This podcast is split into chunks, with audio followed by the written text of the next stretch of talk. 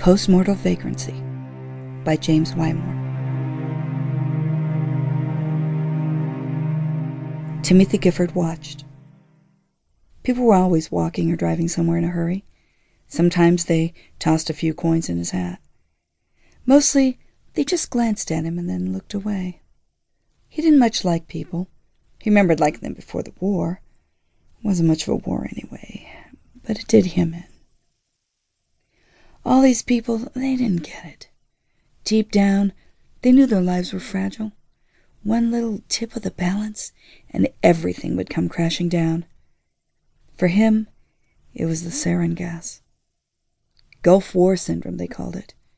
Smoking his whole life had been a bad choice, but since the war, he couldn't take a single deep breath anyway. None of that mattered. He could take drugs and use inhalers. He'd lost the ability to pretend everything was going to be okay. Watching missiles fall out of the sky, only to get shot from the ground, and then rain burning rocket fuel all over the city. That took something out of him. Smelling black smoke rise from the burning oil wells, seeing a whole army surrender for lack of water after two weeks, it all changed the way he saw the world. He couldn't unsee people blowing themselves up with dynamite to try and get into heaven. So he watched these people instead. They could glance at him and one second later forget they saw a hobo sitting on the concrete propped against the corner of a building. They could believe the little numbers in their computers were money, and that going to the job every day and home to a television added up to a life worth living. He couldn't forget, and he couldn't look away. He watched as the sun went down behind the banks and offices along Main Street.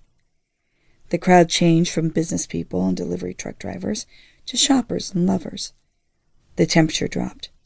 It wasn't quite Christmas shopping season, but a few early birds were already carrying gifts out onto the street between shops and the mall.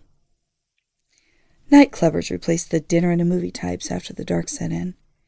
Weird clothes and funny hair strutted around, talking too loud. As the night grew later, people noticed Timothy less and less. He coughed harder and harder. Then it suddenly stopped, and he wasn't cold anymore. Three of them sat in a row on a chair in an office, and Timothy was in the middle. The other two moved away, leaving empty seats between them all. Timothy sighed. He hated this nightmare. He'd signed up with the military to avoid this exact thing. No hell could be worse than an office job. When he breathed in, it didn't hurt. That's different. He took a deep breath, filling his lungs almost to bursting, then held it to the count of twenty. Then he slowly let it out, feeling the bliss of clean, elastic lungs exhaling. Oxygen, wonderful oxygen, entered his blood and his brain. The other two people, both women, kept looking away from a stained trench coat, fingerless gloves, and long scarf. He'd made the scarf himself, from t shirts he ripped apart and tied together. One woman pretended to look at a potted plant. The other one stared straight ahead, because on the far side of her were windows, with a perfect view of hell's classic fire and brimstone. A door opened on the far side of a big desk, and a giant red demon came through. Timothy realized his hat was missing, so he reached up to smooth his hair. He always figured he'd end up in hell sooner or later.